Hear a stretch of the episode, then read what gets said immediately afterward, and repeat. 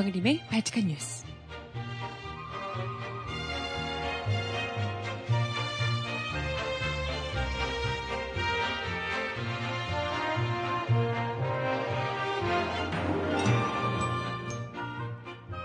여러분 안녕하세요. 바티칸 뉴스 정혜림입니다.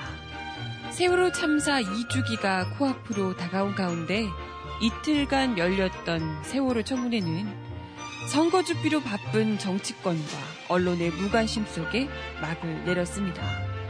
하지만 전문가들은 2주기 이후가 더 큰 문제일 것이다 라고 이야기를 하는데요. 만약 이번 선거에서 새누리당이 압승하게 되면 세월호는 이번 청문회를 끝으로 영영 묻히게 되고 말 것이란 얘기입니다. 정부는 특조위 활동을 6월까지 무조건 끝낸다는 입장을 밝히고 있죠. 다가오는 2주기를 제대로 추모하는 방법. 이번 선거에서 우리 국민들이 제대로 세월호를 기억하고 있다는 것을 똑똑히 보여줘야 하지 않을까 싶네요. 음악 듣고 와서 청문회에서 어떤 이야기가 있었는지 함께 이야기 나눠봅니다. 첫 곡, 알렉스의 노래 화분 듣고 올게요. 신청곡 있으시면 주세요.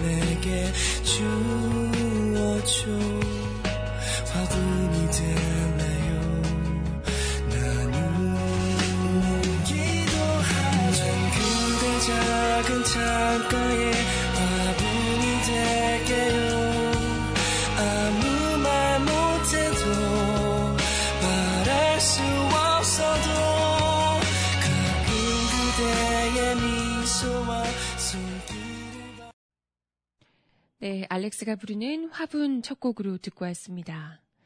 어, 세월호 특조위 2차 청문회가 어, 어제도 연속해서 이틀째 열렸는데요.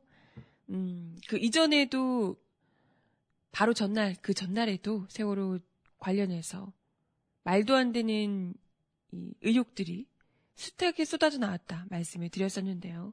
이번에는 뭐 이것도 역시 여러 언론들을 통해서 뭐 여러 번 공개가 되기도 했었지만 이렇게 좀 집중적으로 추궁을 할 수 있었던 이 시간이라는 게 이제 굉장히 중요한 것 같고요. 이런 걸 보면서도 누누이 이야기드리지만 하, 왜 특검이 필요한가? 수사권을 가지고 있는 특검 왜 필요한가? 다시 다시금 명확하게 깨달, 깨달을 수가 있었습니다. 어제 있었던 청문회에서 주장됐던 주장이 나왔던 이야기들은요. 굉장히 이제 중요한 이걸 뭐라고 해야 될까요? 어, 이거야말로 사실상 세월호 참사의 어떻게 보면 근본적인 원인이지 않을까 이런 생각이 들 정도인데요. 바로 청해진 내용과 국정원이 매우 매우 특별한 관계였다는 겁니다. 그동안 도대체 청해진 해운이 왜 국정원에 보고를 하고 단독으로 보고를 하고 왜 또 그 소유, 소유가 뭐 국정원 소속이니 뭐 이런 얘기가 굉장히 많았잖아요. 이게 과연 어떻게 된 이야기인지 집중적으로 좀 추궁을 하는 그런 시간이 됐습니다. 선박 도입 및 운영 과정 문제점을 주제로 이날 청문회가 진행이 됐는데요. 우선 박종훈 특조위 안전사회소 위원장에서 청해진 해운이 세월호를 도입하던 과정에서부터 국정원과 특별한 관계였다라고 주장을 하셨습니다. 박소 위원장은 세월호만 유일하게 다른 배들은 안 그런데 해상사고 시 국정원에 보고하도록 돼 있었다. 세월호를 일본에서 가져왔을 때도 연락망에 국정원 인사가 포함된 것을 볼 수 있다. 라고 지적했습니다. 왜일까요? 그러니까 이제 국정원 소속이다 이런 얘기가 나오는 거죠. 하지만 이에 대해서 청해진 관계자들은 처음 본다, 잘 모르겠다 라는 답변만 늘어났습니다. 왜 아니겠어요? 거기다가 맞습니다. 국정원 배 맞습니다. 이렇게 할 수는 없었겠죠. 아무튼 이제 강하게 부인합니다. 이뿐만이 아니고 그냥 뭐 청해진 해운이 뭐 배 사고가 나면 전화를 세월호 사고 나면 전화를 뭐 국정원에 하는 것 뭐 이런 것뿐만이 아니고요. 접대 기록부터 영수증, 업무 일지 등의 청해진 해운이 국정원 관계자와 정기적으로 모임을 가지고 수시로 국정원 관계자를 접대했다는 사실이 드러나고 있다는 겁니다. 이게 뭘까요? 영수증이나 접대 기록 이런 것들에서 뭐 어쩌다 한 번이 아니라 수차례, 수시로 모임을 가지고 국정원 직원을 접대했다는 거예요. 과연 이 과정에서 어떤 이야기가 오갔는지 뭐 본인들은 알겠죠. 이 당사자들은 그냥 우연히 여객선 식당 등에서 우연히 국정원 관계자를 마주치면 그 사람들이 밥을 사고 그러면 우리가 또 미안해서 그 다음에 또 밥을 사고 이렇게 됐더라는 거예요. 와 국정원 직원이 왜 거기 배에 뭐 거기 연안에 왜 그렇게 자주 갔을까요? 자주 갔으니까 밥을 사고 밥을 얻어 먹고 서로 그랬다는 거 아니에요? 이게 믿겨집니까, 여러분? 얼마나 설득력이 있다고 생각하세요? 네. 아, 뭐, 그뿐만이 아니고요. 김진 특조위원은 세월호 인수 및 증개축 승인 과정에서 항만청 및 한국선급 관계자들의 부실 검증 여부를 집중 추구하기도 했습니다. 추궁하기도 했습니다.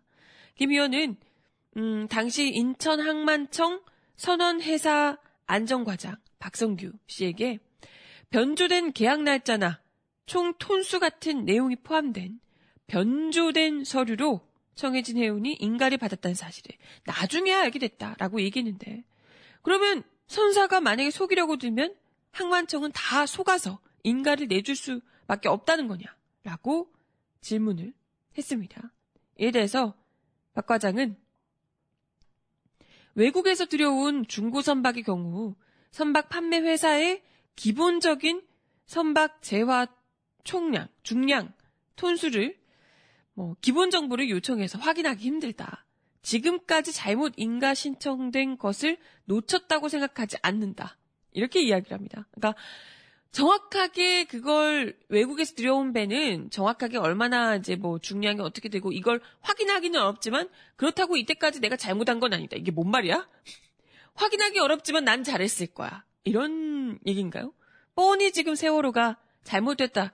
이거 제대로 뭐 변조된 상황에서 기존 이 배가 실을 수 있는 양보다 훨씬 더 많은 양을 증개축을 통해서 했다는 거잖아요. 근데 그걸 인허가를 내줬다는 거고요. 근데 이, 이 문제에 대해서 그것도 이 배가 침몰하는데 중요한 부분을 차지했던 약간 휘청하는데 확 기울어져 버렸던 거잖아요. 이런 역할을 하는데 중요한 요소 중에 하나였던 불법 증기축. 이거에 대해서 책임 있는 사람이잖아요. 그런데 어 그걸 외국 거라서 뭐 핵, 확인을 하기는 어려운데 하지만 난 잘했을걸? 내가 잘못한 건 아닐걸? 이렇게 이제 이야기를 하고 있다는 겁니다.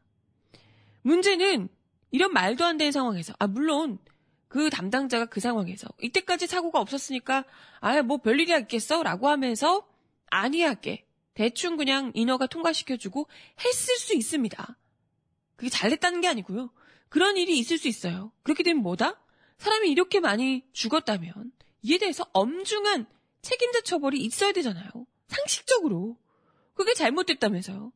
그러면 당연히 책임자 처벌이 있어야 되는데 중요한 건 세월호 부실 검사 등이 온갖 곳에서 복합적으로 이루어졌음에도 불구하고 책임자에 대한 처벌은 제대로 이루어지지 않았다는 겁니다.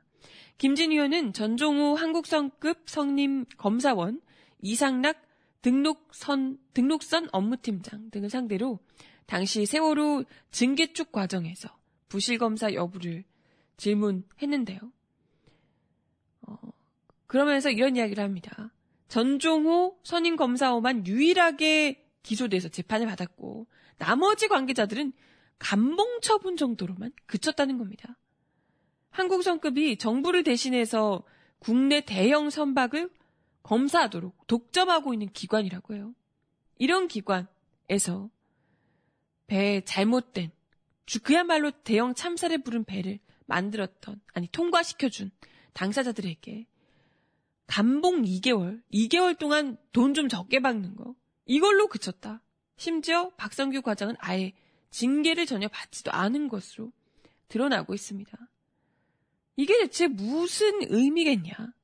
정부에서는 이들이 정말 심각한 잘못을 저질렀다라고 생각하지 않는다는 거죠. 왜냐? 어떻게 보면 이 배가 아까 이야기 드렸지만 국정원이 직접 관리했던 배고 직접 보고를 받고 뭐 자판기 위치냐 뭐 어쨌든 이런 것까지도 다 국정원에게 보고가 됐고 매일매일 매번 매번 그리고 국정원 직원들에게 계속해서 대접하고 접대하고 이랬던 선박 업체니까요. 그리고 그런 배니까요. 이에 대해서 그냥 눈 감고 넘어가 줬더라는 겁니다. 그리고 그런 사실을 이미 다 지금 대형 참사까지 일어난 상황에서도 애써 덮고 넘어가려고 그야말로 부실한 수사를 진행했다는 거죠. 이런 것이 다 드러난 마당에서 그리고 책임자들조차 제대로 처벌되지 않은 상황에서 대형 참사를 지켜보며 모두가 충격을 받았던 그날의 끔찍한 기억을 어떻게 우리가 잊어버릴 수가 있겠습니까? 아무것도 해결된 게 없는데요. 계속해서 뭐 국정원 아니 뭐 국정원과의 연관성도 그렇고 부인하고 모르쇠로 일관하고 거의 뭐 해수부 관계자들 역시도 그냥 뭐 대충 그, 시, 그 시간만 때우자. 이게 뭐 말 제대로 안 한다고 감옥에 들어갈 것도 아니고 응? 어차피 청문회니까요. 대충 그냥 그 시간만 때우고 면피만 하자. 이런 속셈인 것처럼 너무나도 청문회 내내 성의 없는 답변들로 지켜보고 있던 유족들을 분노케 했습니다. 어, 지금 또 심지어 세월호 상황, 세월호 지금 선체 인양이 굉장히 뭐, 어, 어떻게 되고 있는지 모르겠지만, 유족 들의 참여를 아예 배제한 상황이라고 합니다. 그래서 이와 관련해서 도대체 왜 계속 숨기려고 하냐. 인양 과정에 대한 감시가 너무나도 중요하다. 이런 이제 지적이 쏟아져 나왔고요. 그래서 일단은 뭐 인양 과정에 많이들 나오는 이야기가요. 이미 배가 해집어질 대로 다 해집어졌다. 물론 너무 오랜 시간 동안 배가 물 안에 있었기도 했지만요. 그 과정에서 빼낼 건 이미 다 빼냈다. 뭐 이런 이야기들이 나오거든요. 사실 우리 그 녹취록도 지금 녹취록도 그렇고 영상도 그렇고 항적도 그렇고 있는 대로 다 지금 절묘한 부분 다 삭제가 됐다는 거잖아요. 그런데 배를 2년 동안 바닷속에 넣어놓은 채로 과연 그 배를 가만히 뒀을까? 중요한 뭔가가 있었다면 가만히 뒀을까 싶기도 합니다. 아무튼 아 피해 가족들이 그간의 영상을 보면서 울음바다였다고 합니다. 정부는 한 명의 실종자도 나오지 않게 최선의 노력을 해야 한다. 미수습자들이 올라와서 가족을 만날 수 있게 해달라. 세월호가 빨리 인양되고 참사의 원인이 규, 규명돼서 유가족들이 일상생활을 할수 있게 관심을 가져달라. 라고 눈물을 흘렸다고 하네요. 네. 그래도 2차 청문회가 1차 청문회보다는 그래도 의미가 있었다. 이런 이야기를 하셨다고 하는데요. 사실 지켜본 입장에서는 하, 이게 청문회로 끝날 이야기가 절대 아닌데, 그죠? 반드시 특조위의 조사 권한을 강화하고 특조위 기간 또한 연장을 시켜야 하며 특조위 조사권, 수사권을 주지 않을 거라면 특검 도입을 반드시 해야 한다. 네, 이런 이야기를 할 수밖에 없을 것 같습니다. 음악 하나 더 듣고 와서 이야기 이어가 보겠습니다. 신청곡 주셨는데요. 서지원의 노래 내 눈물 모아 듣습니다. 참 밖으로 하나둘씩 불빛이 꺼질 때쯤이면 하늘에 편지를 써. 떠나 다른 사람에게 갔던 너를 잊을 수 없으니 내 눈물 모아서 하늘에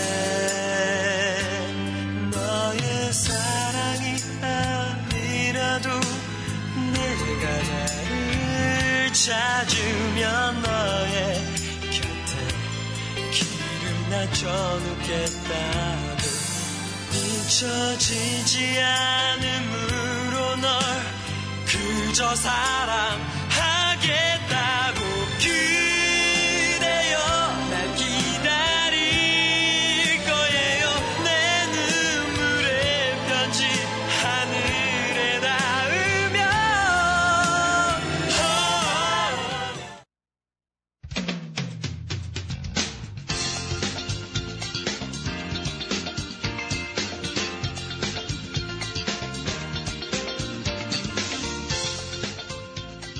정하나의 발칙한 브리핑.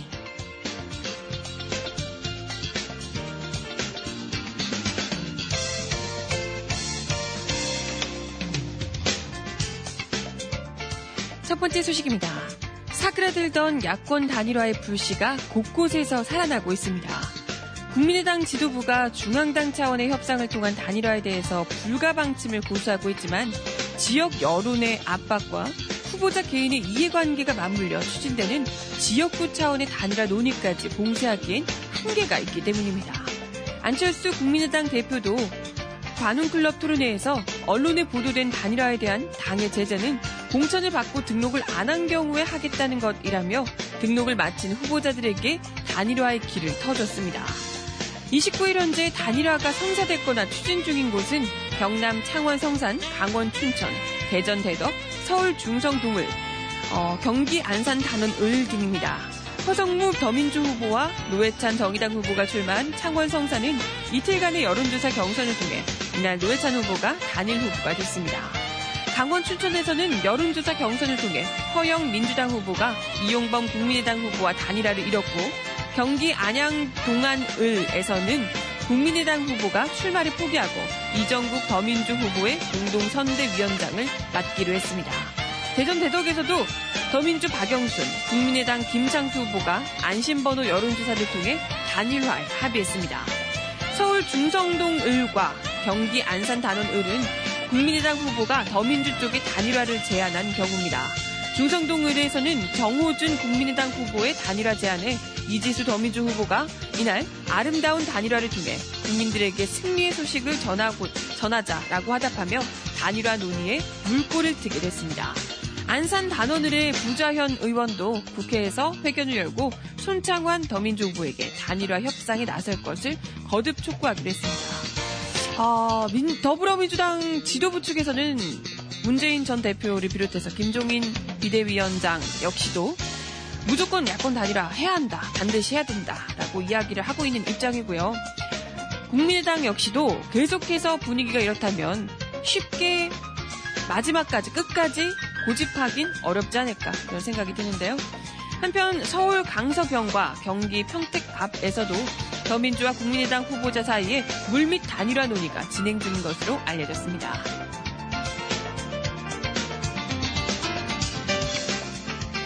다음 소식입니다. 이런 가운데 좀 반가운 소식도 있네요. 이게 언제까지 실질적으로 어떤 수준인지는 뭐 아직까지 섣부르게는 판단하기 어렵겠지만요. SBS 여론조사 결과가 나왔습니다. 새누리당 지지율은 급락한 반면 더불어민주당 지지율은 급등한 것으로 조사가 됐다네요. 특히 전체 의석이 거의 절반을 차지하는 수도권에서는 더민주 지지율이 새누리당을 추월해 심판 바람이 본격적으로 불고 있는 것 아니냐는 관측을 낳고 있습니다. 29일 SBS 8시 뉴스에 따르면 여론조사 기관 TNS 코리아에 의뢰해 26일부터 28일 4일간 전국 성인 1,036명을 대상으로 정당 지지도를 조사한 결과 새누리당 지지율 33%로 지난달 조사 때보다 5.8%포인트 급락했습니다.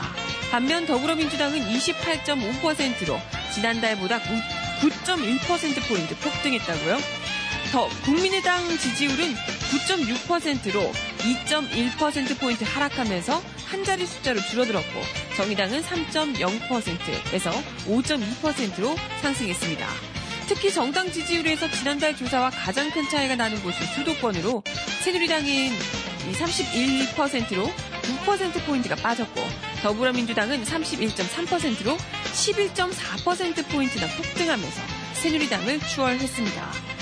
어, 이와 관련해서 TNS 코리아 측은 정치 현안에 민감한 수도권 유권자들이 최근 새누리당의 공천 갈등에 실망하며 야권 지지층을 중심으로 결집 현상이 나타나는 것으로 보인다라고 분석하기도 했습니다. 하지만 중요한 건 약간 더민주가 일부 수도권에서 추월하긴 했지만 아직까지 야권 연대가 없이는 굉장히 불안한 상황이다라는 건 분명해 보입니다. 특히 전국 차원에서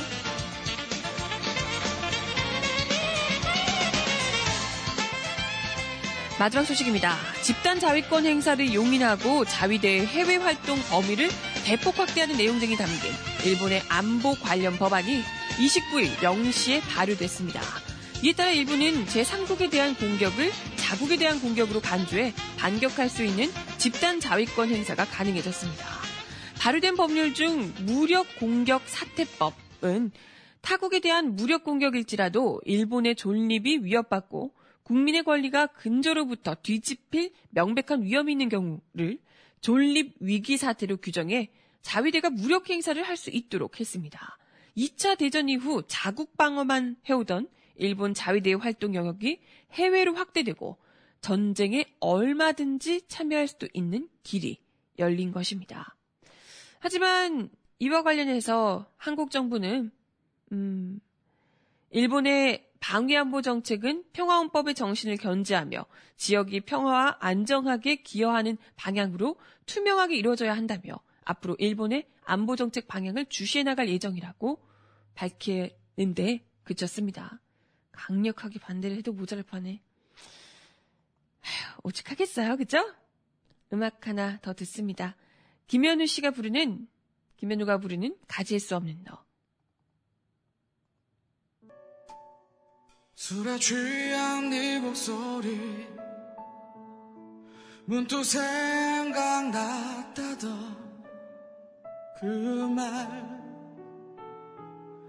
슬픈 예감 가누면서 내게로 달려갔던 날. 그 밤 희미한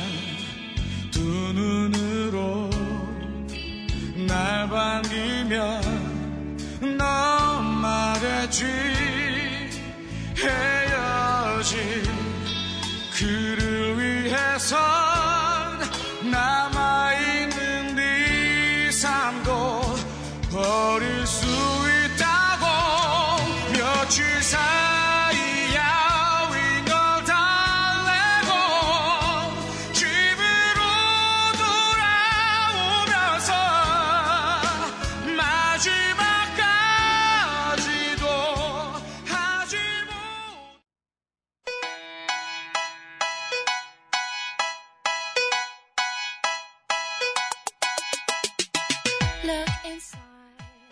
사람 왜 이럴까요?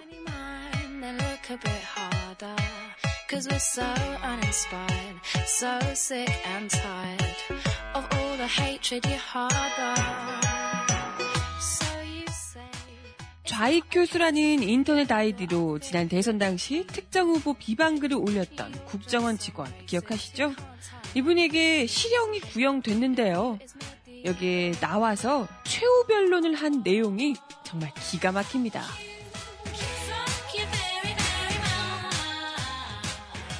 좌익 교수 씨는 최후 변론에서 서해 바다에서 나라를 지키다 돌아가신 군 장병들에 대해 욕보이는 방송을 보게 돼 격한 감정이 쌓이고 흥분된 마음에 욕설을 하게 됐다. 화가 났다고 욕을 하면 안 되는데 뉘우치고 있다라고 이야기를 했습니다. 그러면서 저로 인해 동료 선후배들과 국정원의 명예를 실추하게 돼 너무나 안타깝고 죄송스럽다. 나라와 사회를 위해 일하게끔 선처해달라라고 이야기했습니다.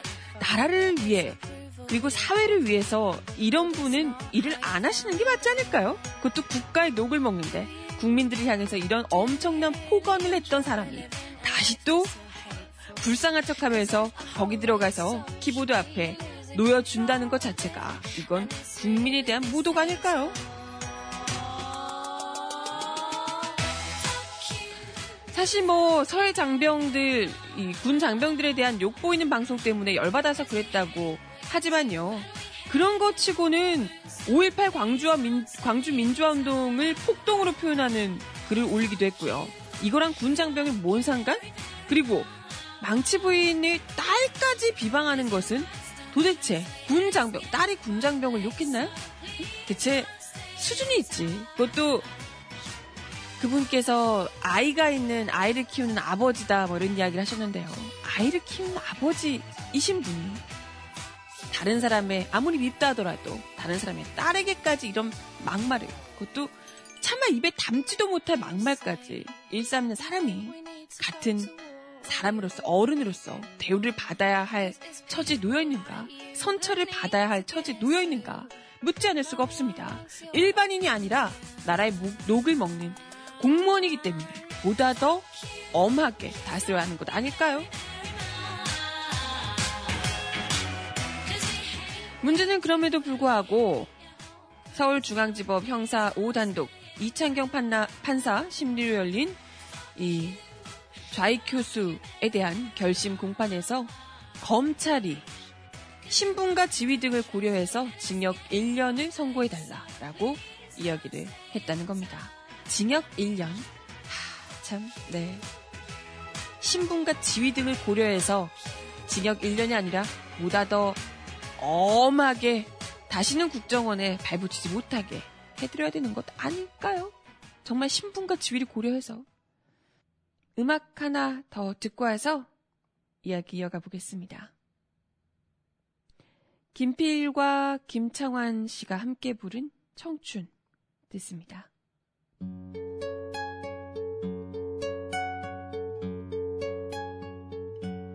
언젠간 가겠지 푸르른 이 청춘 지고 또 피는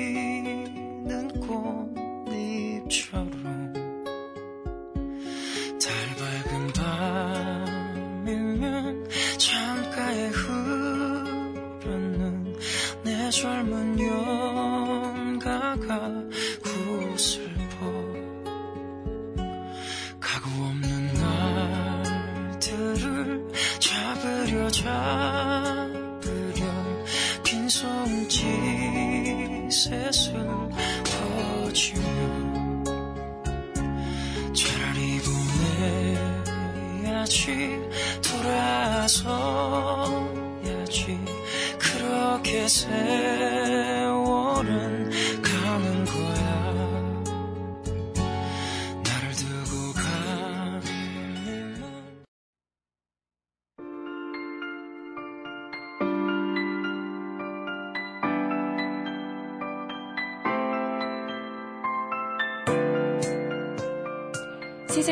가장 필요한 목소리를 전합니다. 여기 곧 우리가 있어요.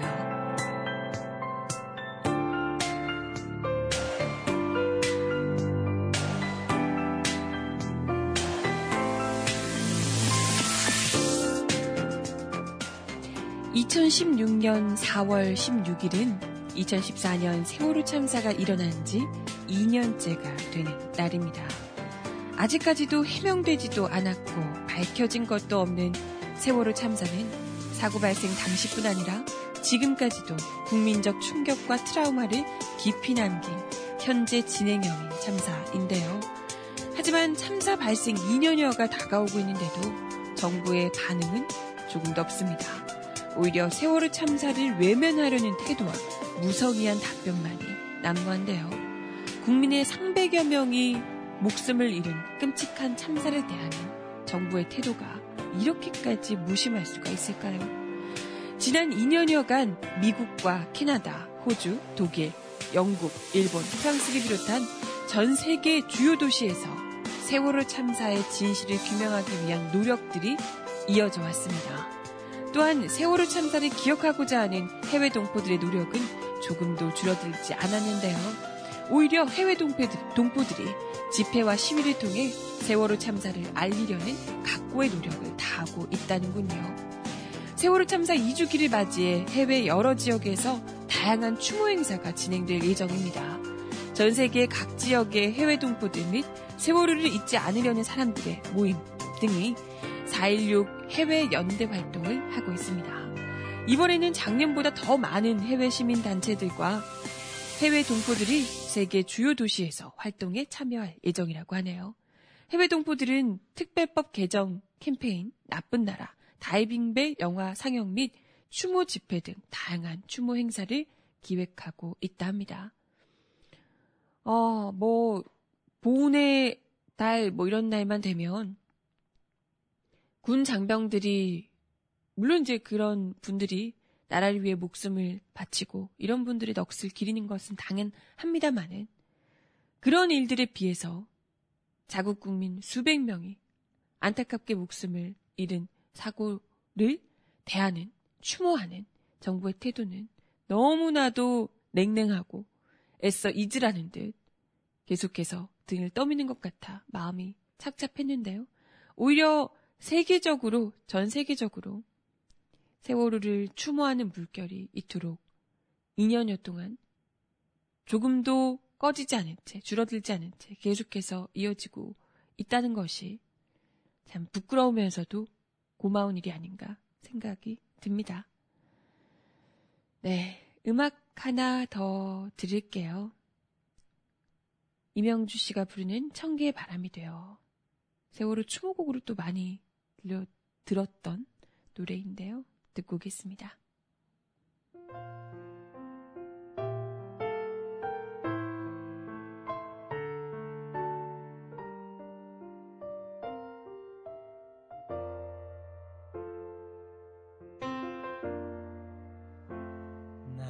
사진 앞에서 울지 마요. 나는 그곳에 없어요. 잠들어 있지 않아요. 제발 날 위해 울지 말아요. 나는 천개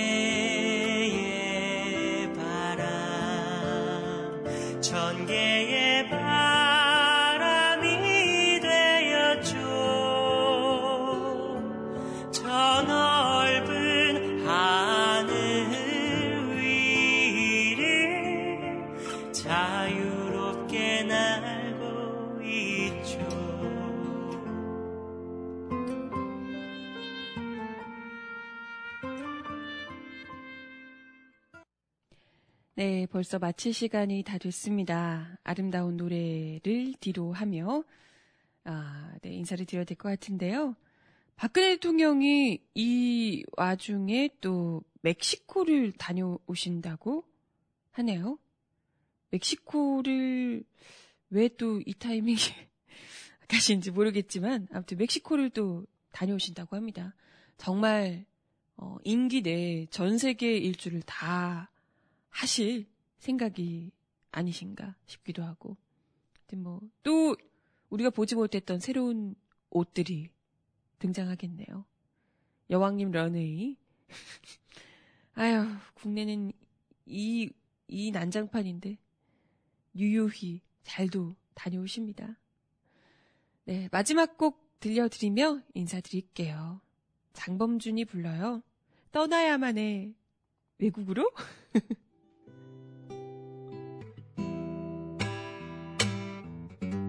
그냥 너무 쉽게 다가온다면 그럼 내가 떠나가야 해.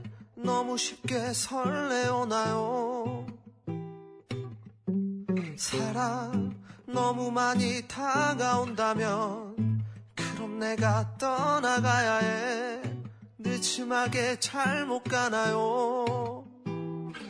떠나야만 해 볼수 없는 맘 무어 영원히 아득해져요 숨겨야만 해볼 수 없는 맘 무어 네, 오늘도 발칙한 뉴스 함께 해주셔서 감사합니다. 날씨 아직 많이 포근하대요. 그래도 아침, 저녁에는 쌀쌀한 거 아시죠? 감기 조심하시고요. 저는 내일 10시에 다시 오겠습니다. 여러분, 안녕.